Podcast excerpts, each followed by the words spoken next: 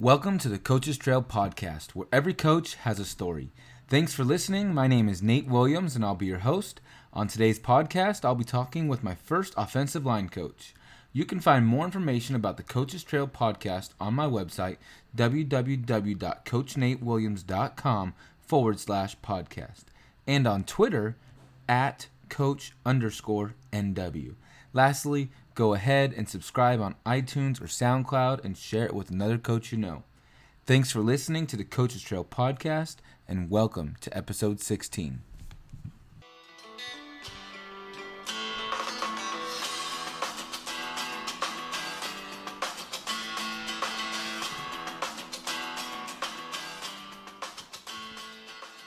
Today's special guest on the podcast coaches one of the most important positions on the field, the offensive line. He has also been a CIF champion while working with one of the most successful coaches in all of high school football history, Myron Miller. Please welcome to the podcast offensive line coach, Darren Tolliver. Coach, thanks for taking the time today. Thanks for having me on today, Nate. Um, so I've been listening to some of your podcasts. It's uh, it's great to hear the stories of coaches. Thankful to be on. Okay, coach. Before we get started with the actual interview, we have the Fast Five, and the purpose of the Fast Five is for the listeners to get to know you in a fun way. So here we go. First question I have for the Fast Five is offensive line coach. You know, there's a lot of pride in uh, knowing good food and having good meals. So, what would you say is your favorite restaurant? Well, I mean, I'm a foodie at heart. Uh, I mean, I know it's hard to imagine a big guy that loves food, but uh, having just one favorite place is a problem. It's um, I, I've got my favorite breakfast place, my favorite Mexican place, my favorite Italian place, my favorite German place, my favorite Italian deli, my favorite German deli. I mean, it's all over the place. Whether you're going from uh, San Diego to Azusa, Hawaii, Arizona, you know, uh, probably my favorite type of food would be Asian. Japanese, Thai, uh, Chinese, Vietnamese, sushi.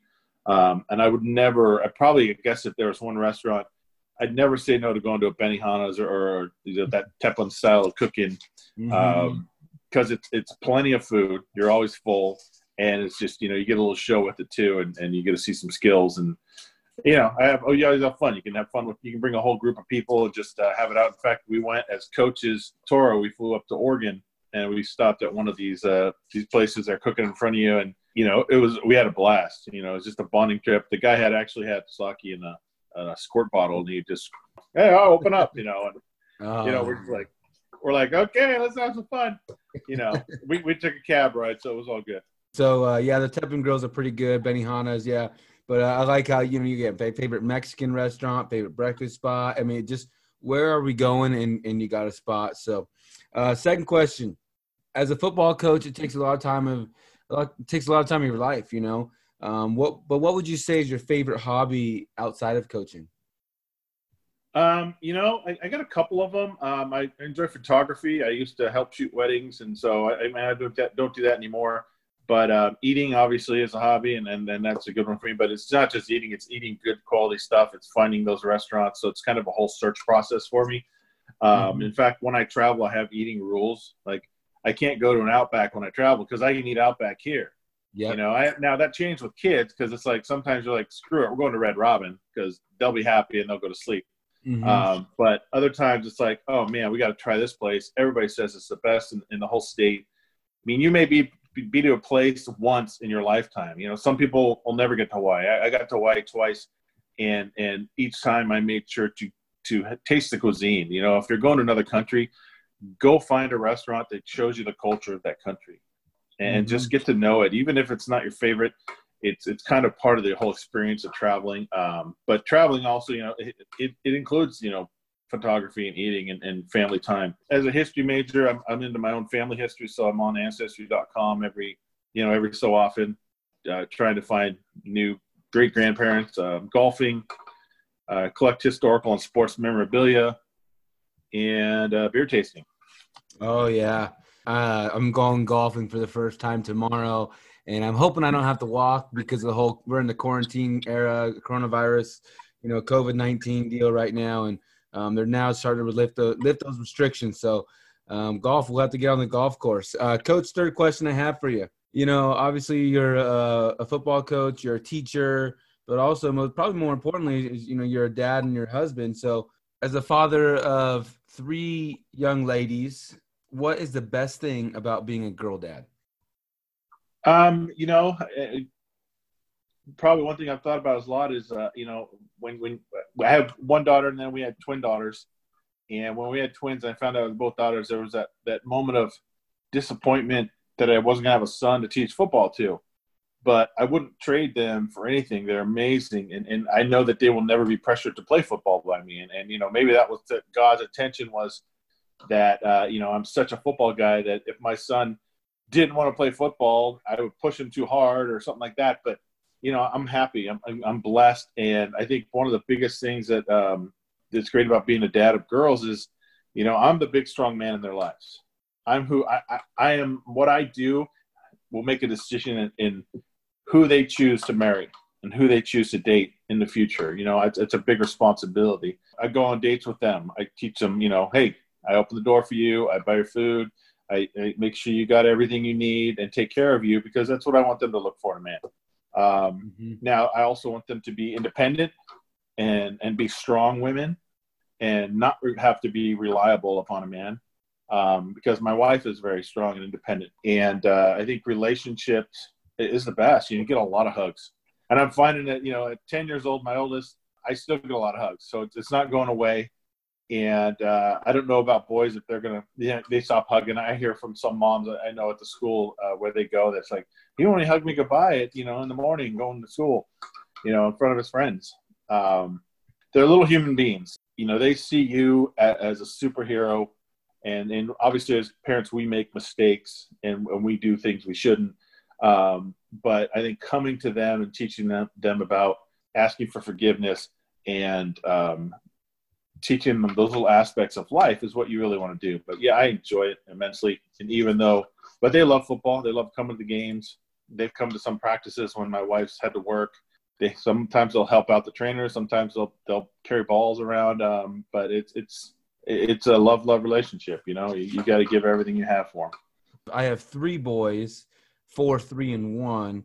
I don't have a girl, and uh, maybe we'll have a maybe we'll have a girl, and then we'll see. But you know, like you said, God's plan. Maybe it'll just be another boy. So, uh, fourth question we have for you, Coach, is we talked about it a little bit already, but what is your favorite thing to grill or cook?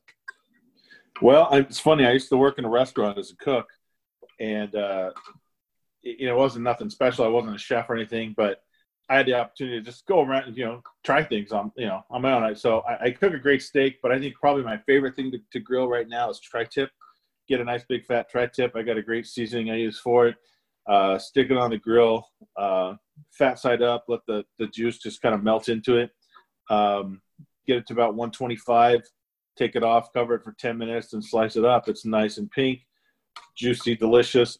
The other thing I'm really I, I kind of pride myself on is my pork ribs um, I have what I call a wet rub, and so you, you, that that one is uh, you pour honey on it and rub that in, and then you put a dry rub on top of it, and it makes it wet, but it kind of holds the honey in place, and then you just grill that. And I mean, I've had people tell me it's like, dude, you don't even need barbecue sauce, and, and some guy, one guy who's I consider another foodie. Said these are the best ribs I've ever had. So for me, it's like I don't eat those as much because I got to watch my, my my cholesterol and all this stuff now. But uh, when I do, it's it's always uh, it's always a pleasure to. It's grilling season right now, and as we're moving in towards summer, I can only imagine your grill coming out more. So, uh, the last question I have for you on the Fast Five is, uh, what is one goal that you have for 2020? One goal I have for 2020 that would probably be surviving with everything going around. And I'm not talking about COVID 19. It's just you're cooped up at home a lot, and now things are starting to open up, so it's getting a little easier. I'm the one who actually will go out shopping and do everything for my family my mom lives with us, and so we help take care of her, and she helps with homework with the girls, and so it's a good relationship we have there, and they get to be a, be a part of her life. But uh, you know, like what I noticed was in the first month of doing this is my blood pressure was I could feel my blood pressure higher, and all of a sudden I'm like, you know, I'm not I'm not exercising as much. I'm not getting out as much. So I, I kind of looked at my step count on a Tuesday and Thursday when I was uh, coaching PE. Uh, I was going 12 to 13, uh, 12, sorry, 12 to 15,000 steps a day, yep. you know, about five miles. And I looked at that day. I looked at my step count. I was like about 800 steps.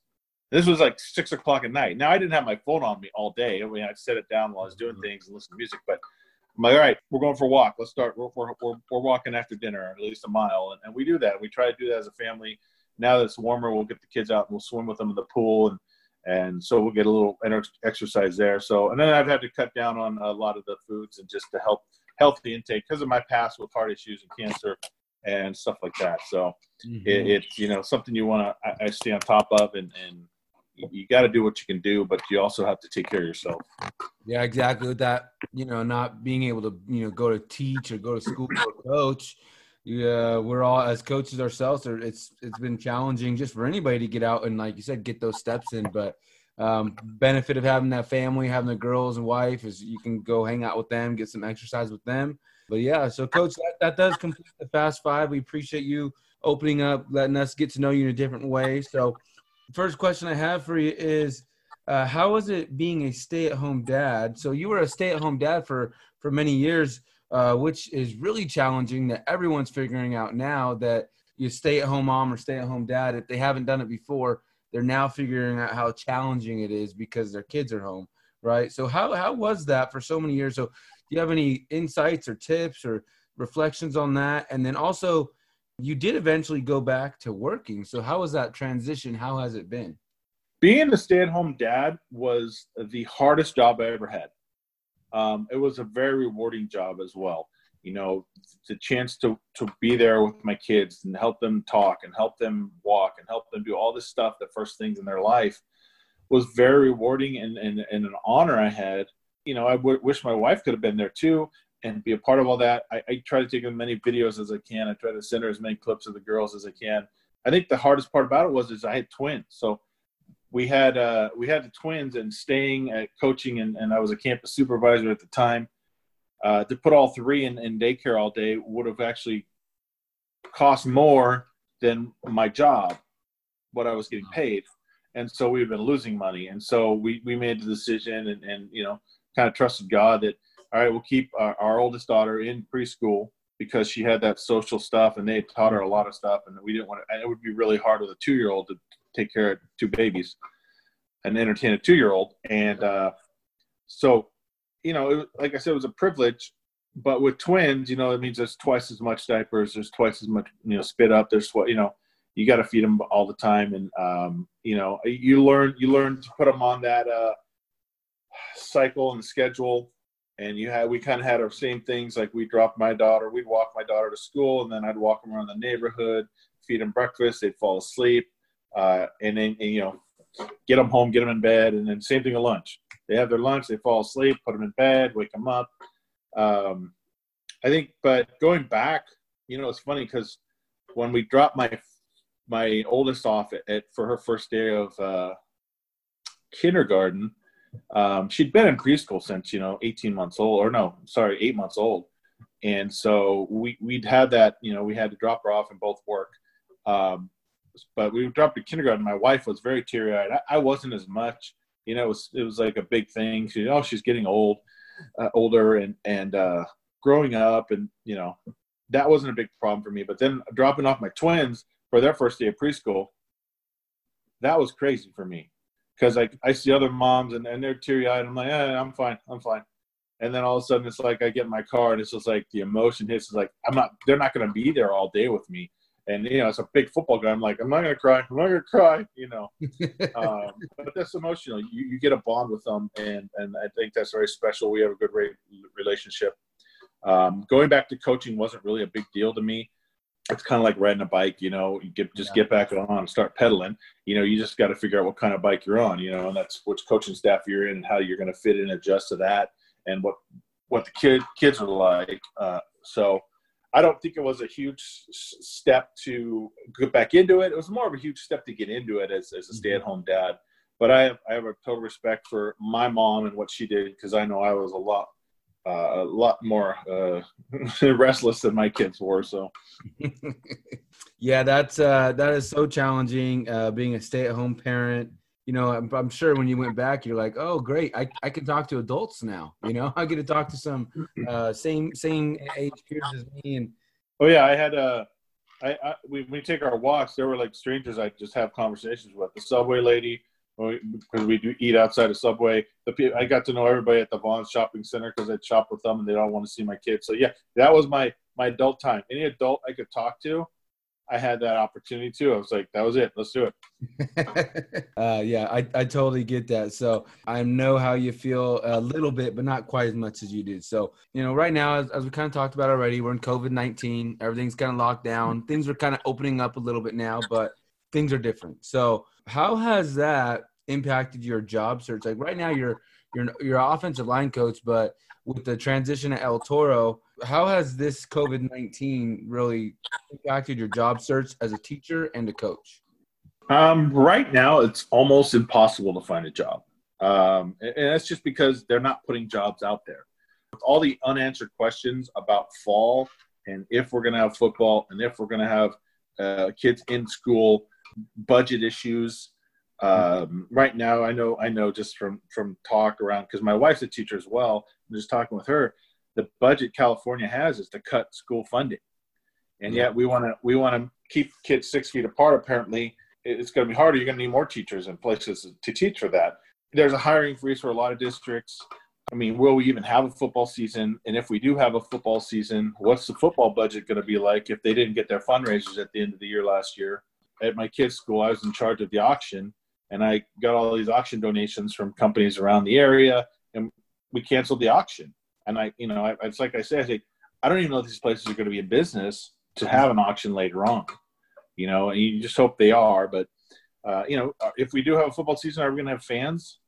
You know, what's that? What's it going to look like? It's it's just it's there's so many questions that the districts aren't willing to put someone out there and say, here's a contract because mm-hmm. they can't take it away they can hire someone at the last minute and say, okay, we need more teachers, uh, we need more security, we need more of this. Uh, football coaches will obviously know, okay, we are having a season. I mean, right now we're missing so much time with kids, right? This was the time where you're teaching technique, you're teaching all this important stuff so that they know it, so that when the season comes and you got pads on, you can go right into it. You can go right into the plays and then just, you know, fixing it, tweaking every little thing you can, especially with the alignment uh, you know, about blocks and stunts and all this and pulling. But I mean, there's so much time being lost right now. But again, we don't even know if we're going to have a season. We don't know what's going to go on with school. And so I think once more questions get answered, you know, opening everything up and seeing how that goes, then we'll, we'll, we'll have to go from there. Uh, for me, it's like you always got to let God make the decisions, and that, that that's kind of been the way. Even though I may not agree with some of the decisions that were made, and where I, where I didn't get a job here, you know, where I thought I was going to get this job, but it didn't in the end, other things came along. I go, oh, well, that's why. Yeah, okay, maybe I should just trust you and, and you know let you make these decisions for me. Yeah, exactly. And I think one of the things that you touched on is like, uh, you know, how are students going to be six feet apart? And we have a, a school of 2,500 kids, and you want to cut the budget of, you know, I think the proposed budget cut in California was like 17 I want to say uh, 17 billion dollars. Uh, so somehow it's going to come to you know educators are going to face that budget cut, and like you said, that's going to impact you know uh, how, what kind of positions are available for both teaching and coaching. So it's definitely um, no one knows until you know you know public education. No one wants to really get sued, so they're not going to put their, their, their necks out there to be the first lawsuit, but we'll see. And uh, like you said, it's all in God's hands, and um, on his timing too. So, you know, coach, talking about teaching and coaching is, and we've talked about a little bit about El Toro and how you coached at Tustin with Myron Miller, and you were actually at Long Beach Poly too, uh, prior to El Toro, in between in between El Toro and Tustin. So, how did you get involved coaching? As you have quite the pedigree, and you you, you worked with a lot of good people. So, um, how did you get involved coaching? Um, it's funny. My senior year, going into my senior year of college, two major things happened in my life. The first being I had a heart condition, an irregular heartbeat, and it would come and go, and it would go away, um, and I'd be fine. But going into the first week of double days, uh, we had a brand new coach, Coach Shealy, Vic Shealy, came in for um, uh, Jim Milhon, who'd been there, you know, 17 years, and Shealy, who, who eventually led them to their first national championship at Azusa Pacific I am we're sitting at a meeting and at night watching these NCAA regulated videos on on you know drugs and and and you know sexual harassment, the stuff you know that you, they just make you do with the kids. And uh, he said, I don't want to be getting up. Just well, all of a sudden, I mean, he says this, but during the meeting, I feel like someone's sticking a needle in my heart, and I'm like, I don't want to get up, but if this doesn't stop soon, I'm gonna get up because I, you know, I don't know what this is. So I, I, it went away. The movie ended, but I had to go cleared by a doctor from the trainer uh, to be able to play. So the doctor said what he said, and, and he said you just got to take this risk. And and with my irregular heartbeat and everything going on, he goes, I mean, it, it's not like your bad knee where you can limp the rest of your life or it's going to hurt before it rains. This is your heart. If it stops, you die. If mm-hmm. if it's got a problem, it's going to affect you the rest of your life. He said, so I mean, it's up to you. You're clear to play, but I, I, think I went home and I prayed about that and I thought about that. And I mean, it was probably one of the hardest decision, decisions I ever made. Um, I mean, I, I, had had, had uh, information from uh, Canadian Football League and at the time World League was big uh, and, and, Arena Ball was starting off, and all of them were like interested because here's this. You know, I was 6'5", 295, and I, I benched 425 and I ran a five flat 40 uh, offensive lineman and so I'm, I'm, I'm ne- I would have never been an NFL, NFL type caliber guy, but uh, you know, I would have played pro ball somewhere, and that was my dream. Um, but I, I, hung it up. I retired. I told my coach the next day I had to give up my scholarship um, because of that. Uh, and I think that, you know, it, with that, I, I was at this point. Um, all right, what, what am I going to fill that void with?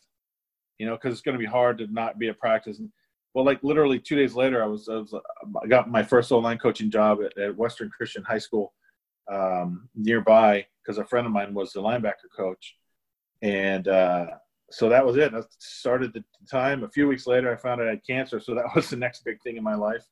Um, but uh, you know, the only time I, I, I enjoyed myself during that time was when I was coaching football. You know, you, mm-hmm. you that three hours you're focused on football, you're not focused on everything else in your life.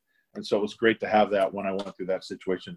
You know, you started off at Western Christian High School, and like I said, you've worked at El Toro. You've had you know a lot of good, uh, high caliber coaches that have great experience. So, did anyone have an impact on you?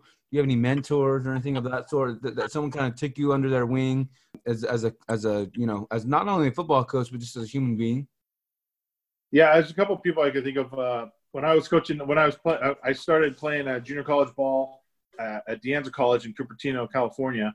Uh, Mario Verduzco was our offensive coordinator. So as an O lineman, I worked with him all the time. And I mean, I think his, the thing he said to me the most was, "God dang it, Tolliver," you know, because I I'd screw up every now and then.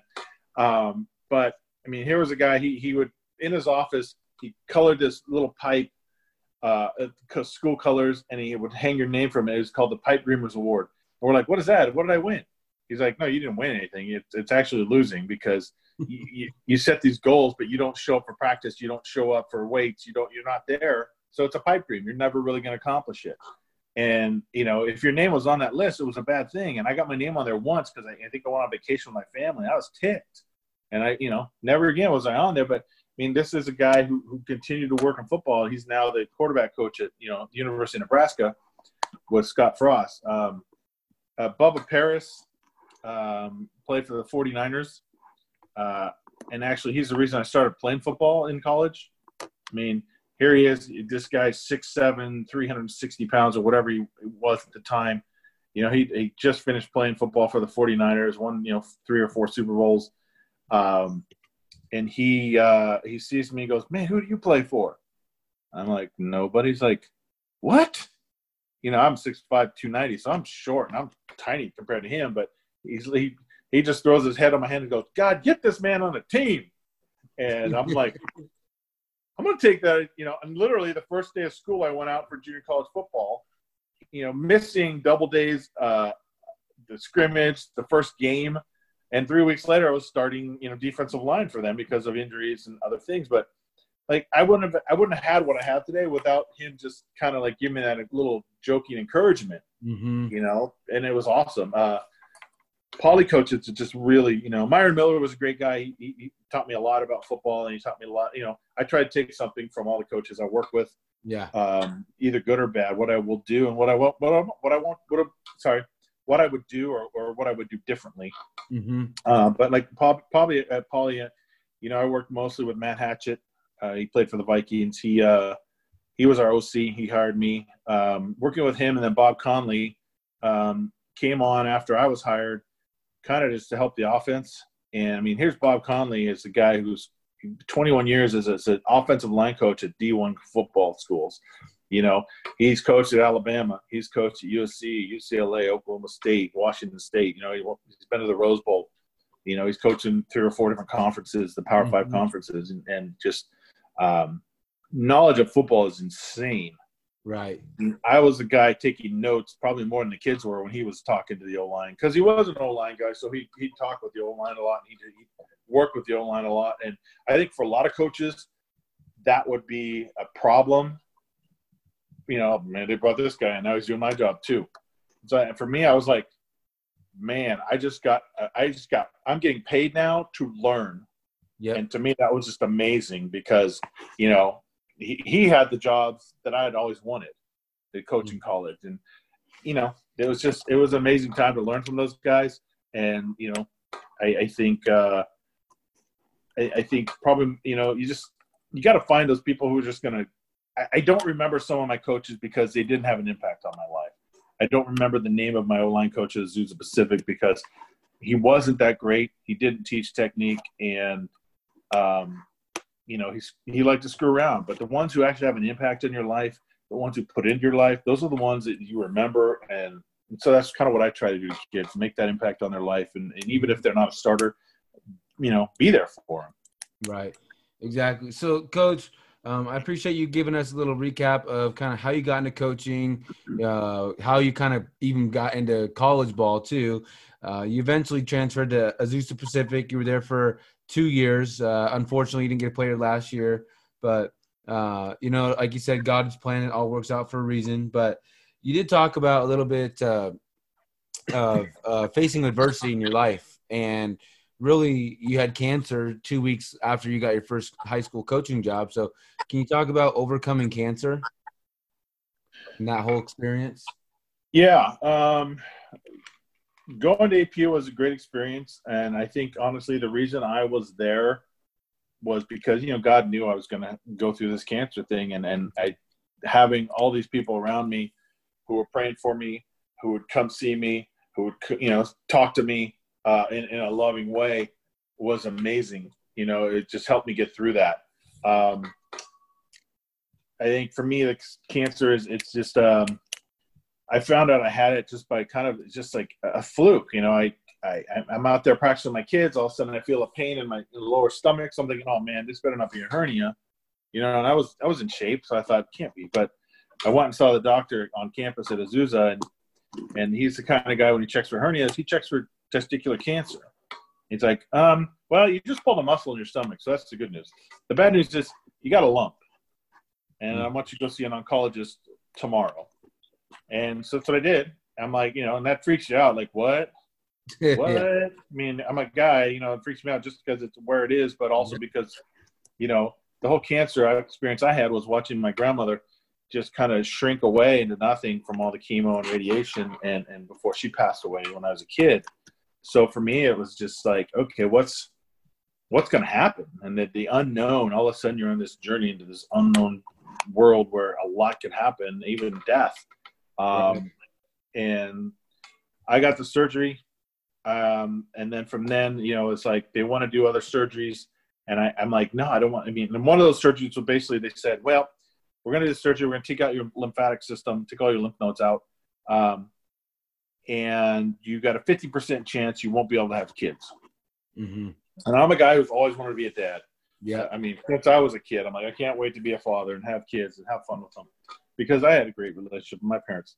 Um, but I'm like, but you said everything was fine. Everything looked normal. All my blood tests are back to normal. I was like, yeah, but this is something we do. It's precaution. I go, I was 20, what, three years old at the time. I mean, my whole life was in front of me, and I'm thinking, you know, I, I went and got a second opinion from a, a world-renowned doctor at Stanford that a friend got us in to see, and he said, "This is what I would do. Um, it's a it's a waiting period. You, you, just check yourself every month for blood tests and chest X-rays, um, and then you do a CAT scan every three months. Um, from then, after about a couple of years, you can slow that down, spread that out until five years. Once you go five years, you're they call it cured. Um, I think for me, it's like something I call healed. As a believer in God, you know, I had to trust Him through this whole process. Like I said earlier in the interview, going to practice was those three hours of the day where everything was unknown, and uh, before my surgery, and um, I didn't think about cancer. But when I got home, the first thing is just like that weight is back on my shoulders, and it's it's it's crazy um, how God works.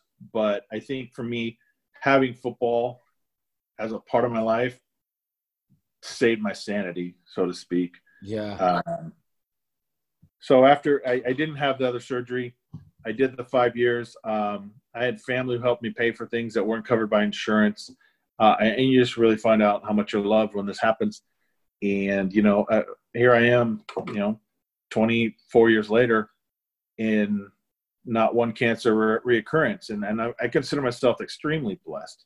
You know, I mean, I, have had friends. I had one offensive lineman I played with recently died of, of, of leukemia. Uh, yeah. Uh, you know, great guy. He had two two young kids, and, and he passed away. And it was just, I mean, this is a guy I hung out with at college. It's just, it's like I'm lucky, and and I can't say why me, why me, why am I the lucky one? Why are these guys? I have to I have to live my life to my fullest because I've given this this chance. And and for me, it's like I'm going to make that impact on other kids. Right. Exactly. And uh, you know, like you said, you know, just facing that unknown of oh, you need to see the oncologist tomorrow, and that that's just really scary. But like you said, you have that support system in place, and you have a bunch of people praying for you, and things work out, and it's all God's plan, and that's scary as heck. But um, you know, I'm sure you you said you're healed now and it's been a blessing to kind of where you're at now in life and um, but we're just thankful that you got over you overcame that and that uh, you know you're here so coach my next question for you is actually more so going to be focusing now on working with athletes more so but what is the like what is one of the first things that you do to build trust or that relationship with athletes with student athletes so you know say it's the first time you're working out with a kid you know what's one of those what's one of the first things that you like to do to try to build that trust and that relationship up with that kid? Try to do the same thing in every school because I mean you're going to have different socioeconomical backgrounds, different um, racial backgrounds, different beliefs, and and how they're raised. And for me, it's like I'm not going to assume anything with these kids. You don't know where they've come from. You don't know what their situation is. One kid, you know, is going to respond, you know, to intensity and in raising your voice, where another kid's going to just kind of hide back in his shell, and, and you're not going to teach him anything for the rest of the day. Uh, you know, it's kind of that intensity versus screaming. You know, you can be intense, but if you're screaming at a kid and that's what he's used to every day at home, you're not his friend. You know, you're you're you're just another adult in his life who's going to make his life miserable. You know, I try to take the time to figure out who the kids are, um, not just as players, but as individuals. Because I mean, like as a teacher, you know, you want to find out what your class is, what their best way of learning is, and, and how they react to certain things as a class, and then you can be a better teacher. And same thing goes on football. I try to take that to the field is, you know, first off, you got to let them know who you are. This is who I am. These are my expectations. This is my background. Here are the rules. Okay.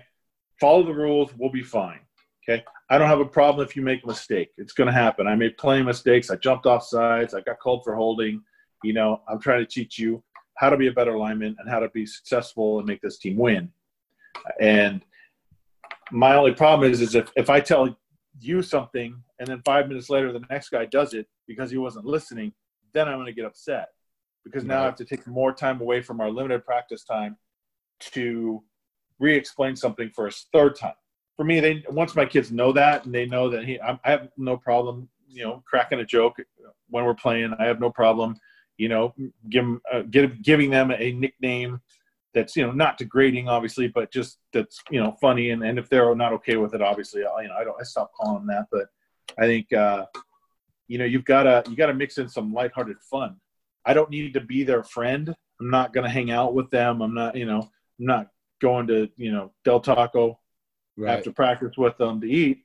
But um you know you can still be friendly. You can still have conversations with them. And i think that's kind of as trying to be a mentor you have to do that stuff.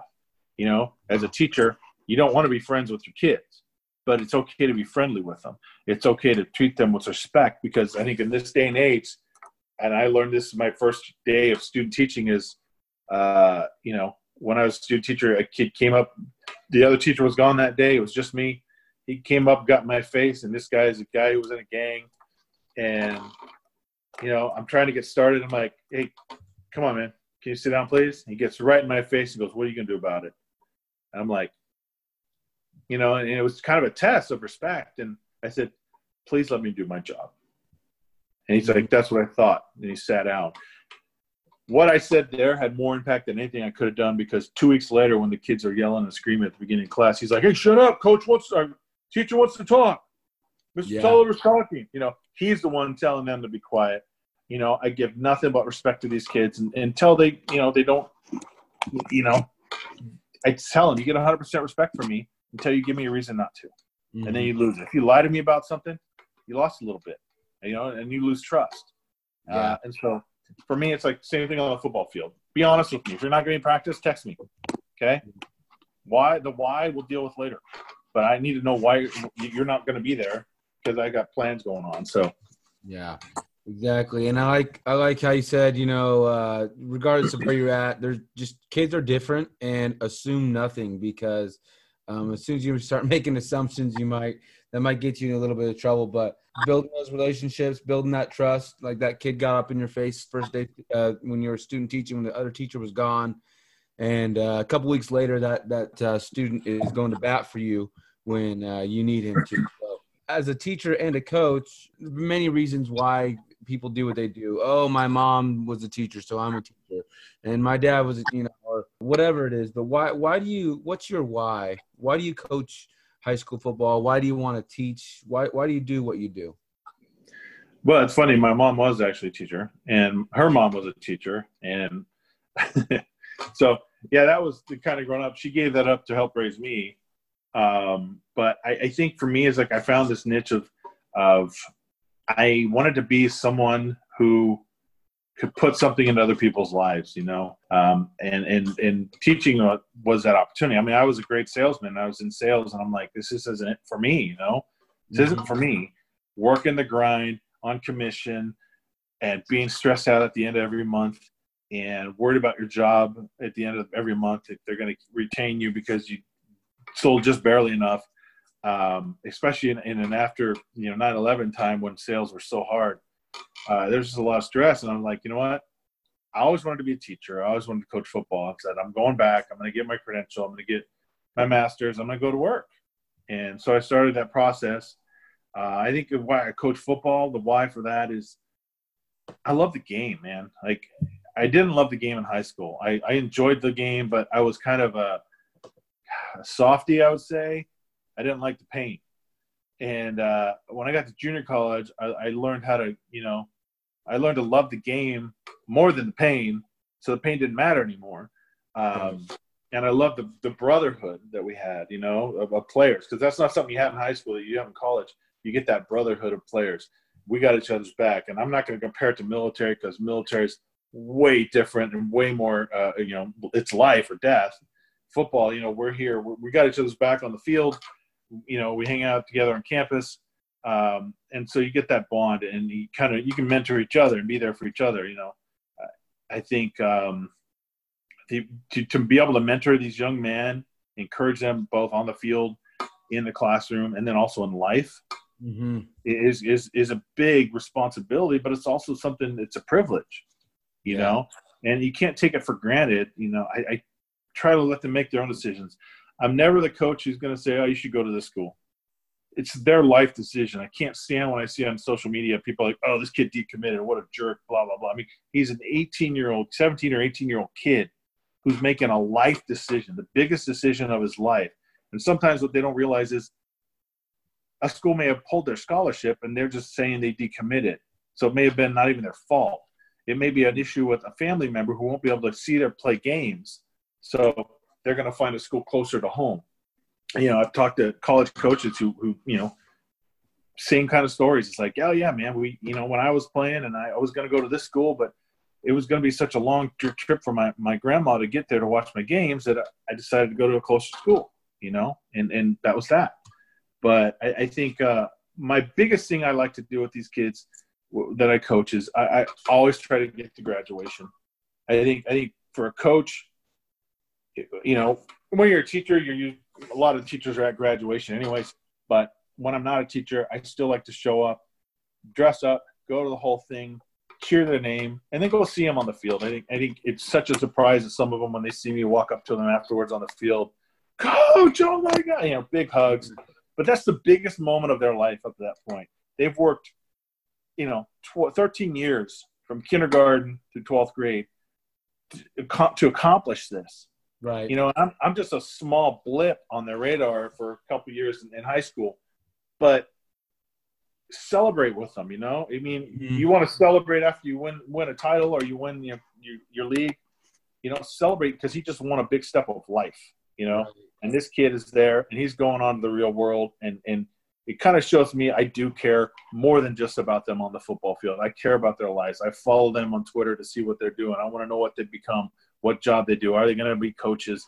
All this stuff. I mean, and that's kind of the history teacher me is like the history that's going to be made. I want to know all that. I want to know their personal history as to how they succeed in life, and you know whether I was a part of that or not doesn't matter. Right. Exactly. Well, I like it. I like it. Uh, you know, coaches aren't just coaches. Teachers aren't just teachers.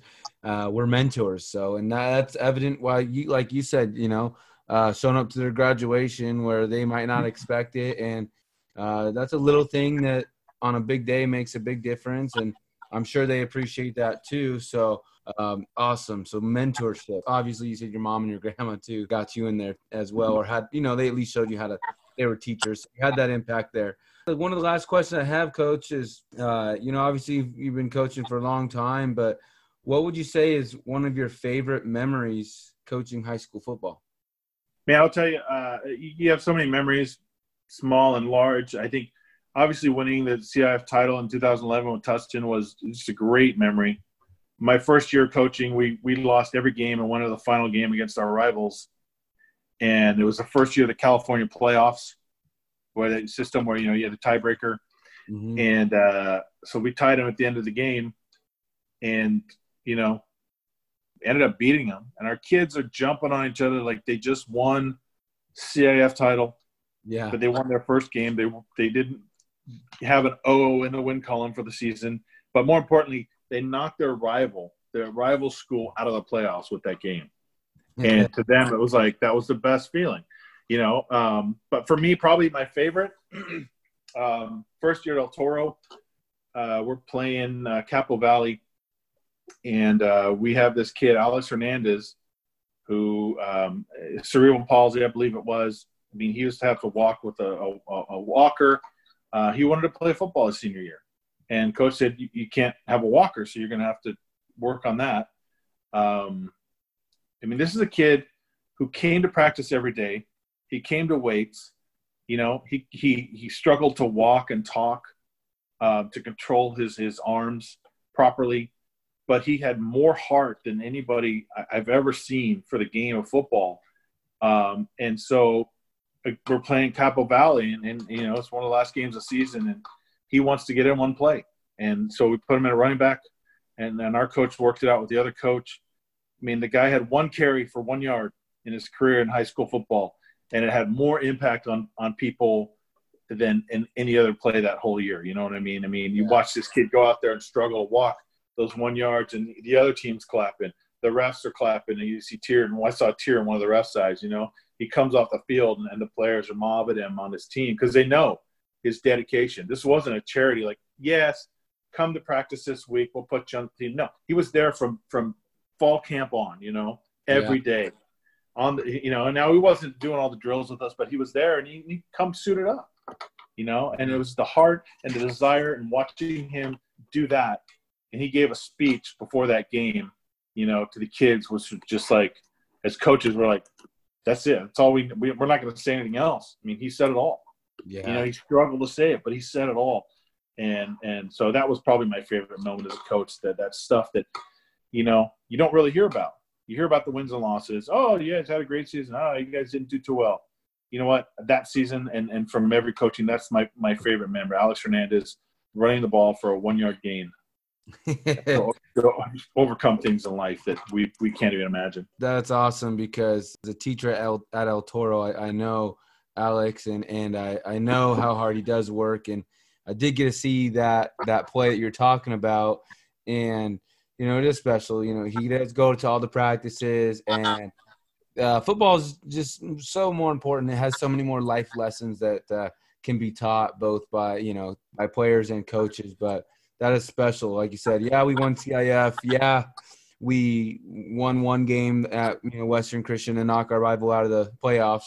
But what stands out is something that no one would even can observe by looking at record books or anything like that. So Ah, awesome. So, coach, as an assistant coach, what do you think is uh say what is one thing that you feel you do better than most other assistant coaches for your program? So, what's one thing that you you know you're good at? And I'm not saying you're being arrogant or cocky, but what's just one thing that you know that you do really well and probably better than most other assistant coaches? I don't know. Probably part of it because I'm a teacher. I'm a lifelong learner. I'm, I'm constantly trying to learn new ways if I'm going to be a teacher to be a better teacher.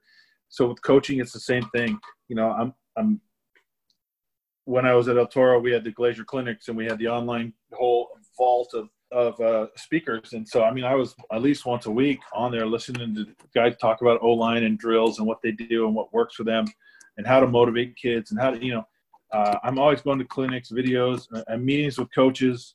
Um, I, if a coach ever says, hey, come down and visit. Uh, you know, D1 coach like uh, Mike Schmidt at San Diego State came up to to Poly. He's like, uh, hey, yeah, come down. We'll give you a tour. We'll talk. We'll talk shop. And I'm like, okay. A couple weeks later, when we had our bye week, I was down there, and you know, I'm like, I'm learning. Actually, it wasn't a bye week. It was just it was off season, I guess, still. But yeah, you know, he showed me film. We talked about you know blocking schemes, and we talked about technique, and uh, you know, you know, just me sat in his room, and he just finished a film with his players um, I've talked with Dave Christensen at ASU, uh, Jesse Zapolo, uh, Men in the Trenches, just trying to learn from people who've been there, who've been to the top of the mountain, who are at the top of the mountain right now, and just absorb what I can. I think being at Poly was a big thing. I mean, if you look at the coaching staff there, I remember when they interviewed me, I asked the coach, I said, hey, if you hire me, he goes, do you have any other questions? I go, yeah, if you hire me, uh, besides me, how many coaches on staff didn't play in the NFL? And he thought for a second. He goes, well, that would be you and a running back coach probably I haven't hired yet. And I'm just like, okay. I mean, I, you know, okay. You know, and they hired me. And I mean, you look at the guys we had on staff there, it's, it's just guys I used to watch play. I mean, you got Antonio Pierce, obviously, was our head coach. Chris Claiborne, our defensive coordinator. Matt Hatchette played for the Vikings. He was the OC. LaVar Arrington, I mean, LaVar Arrington's a stud. He was a linebacker coach. Yeah. Uh, Bob Connelly, coach D1 football. Uh, our defensive line coach, he played uh, Division One at Washington. Eric Keene was our DB coach. You know, he played for the Bills and Titans.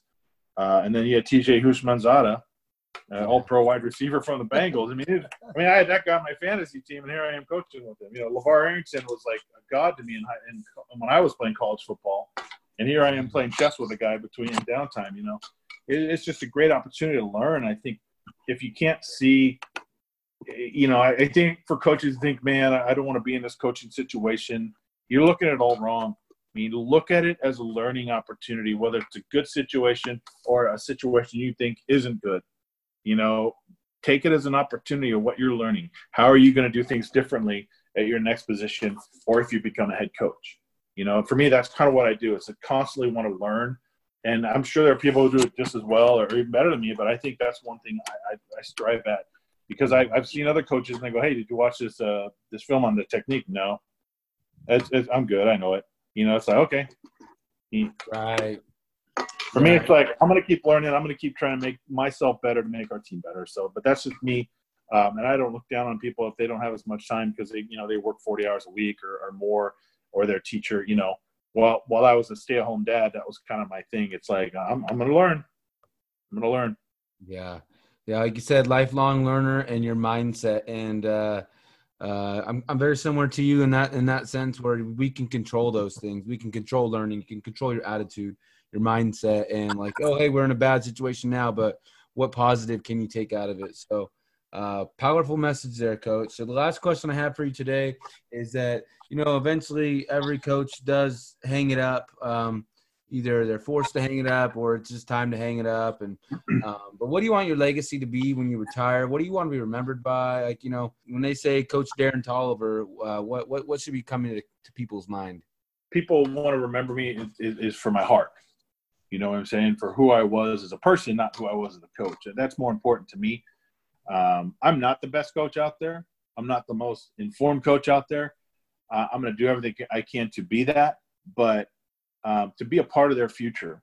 Um, you know, through those, I be part of the future through the, the kids I coached. Um, what kind of impact did I have on them? You know, if, if, it's a coach like I can't remember the name of you know my, my O line coach at Azusa, uh, I can remember the name of the coaches that had an impact on my life. You know, and and those on the field and off the field. Uh, you know, my head coach in high school helped me graduate on you know on time because you know he he, he pushed me pushed me to do better. And you know, I, I remember his name, Coach Gaddis. Uh, a life is, you know, Jackie Robinson. I think I learned this quote when I was a kid. Um, I, I had a book on Jackie Robinson, and and there was a quote in it that said, "A life is not important except in the impact it has on other lives." I took that to heart because I had so many people who had impact on my lives growing up, right? And that you know, you know, teachers and coaches and and and youth leaders and, and church people that you know I, I, believe that to heart it's like it really doesn't matter how successful i get or what they remember as as long as they, they become good good people good students good coaches good teachers good at whatever job they're doing i mean i think of myron miller at tustin here's a guy he had another business outside of teaching and, and athletic director and coaching he, you know he had his own businesses and he would take his own money and he's he, i remember he's telling hey coach uh, you wear a size 15 shoe, right? I go, yeah. He's like, okay, well, uh, can you go buy a pair of size 15 cleats? Because one of the kids we had had that size shoe. He didn't have any cleats. And he gives me, you know, here's 80 bucks. Just bring back the, you know, the change and receipt. And he, uh, I go, I know where to get them. So I ran out and grabbed these shoes. I mean, he's taking money out of his pocket. He fed the kids. You know, if they didn't have lunch, he'd have peanut butter and, and jelly in his in his office and, and loaves of bread. Just come on in, make some sandwiches, get some protein in you, so you're ready to go for practice. Here's a man. He, you know, he put his heart into his team, and, and you know, he'd get on you if you you made you made mistakes. He was he's an old school guy, but he cared, and you saw that. And I think if people remember that for me, you know, then then it's gonna be uh it's gonna be great. I mean, that's kind of my my my well, I don't think it's a legacy. It's just kind of a memory. Yeah. Um, but it's kind of that's what I want to get out of this is making the opportunity to, to do something that my kids will be proud of. They said my dad wasn't the best coach ever, but he was he was he treated everyone fairly and equally, no matter what they believed, no matter what what they thought or however they were born. You know, he treated them fairly, he treated them kindly, and he showed compassion. And yet, he taught them. You know, he made them better coach players. He made them better students in life. Yeah. Well, definitely. Um, exactly. It sounds like, you know, like you said, uh, mentorship, like you said earlier, lifelong learner, your mindset. If you've had the impact that you think you've had on them, they'll remember you. Like you said, they'll remember who you are, your name. Again, watching them become good people and successful, whatever they do, just knowing that you've had an impact on them. And that's awesome. So, coach, that does conclude the podcast for today. So, thank you again for taking the time and joining us on the coach's trail and talking about your story. Thank you and we wish you luck moving forward in the uh, teaching and coaching job search because whoever does land you will be lucky. Um, they should be fired up to have you. So i can't wait to see where you where you land and i'll be praying for you and your family and health and everything goes well for you guys. But uh, just thank you for today and taking the time well, thank you for having me. I mean, it's, it's real fun talking football, and uh, especially in a time when we're stuck at home with, with I'm stuck at home with uh, five women um, it's good to talk to a man about football. So I appreciate it. And uh, Let me know if there's anything I can do to help you. And that concludes episode 16 with offensive line coach Darren Tolliver. Until next time, I'm your host, Nate Williams. Get after it.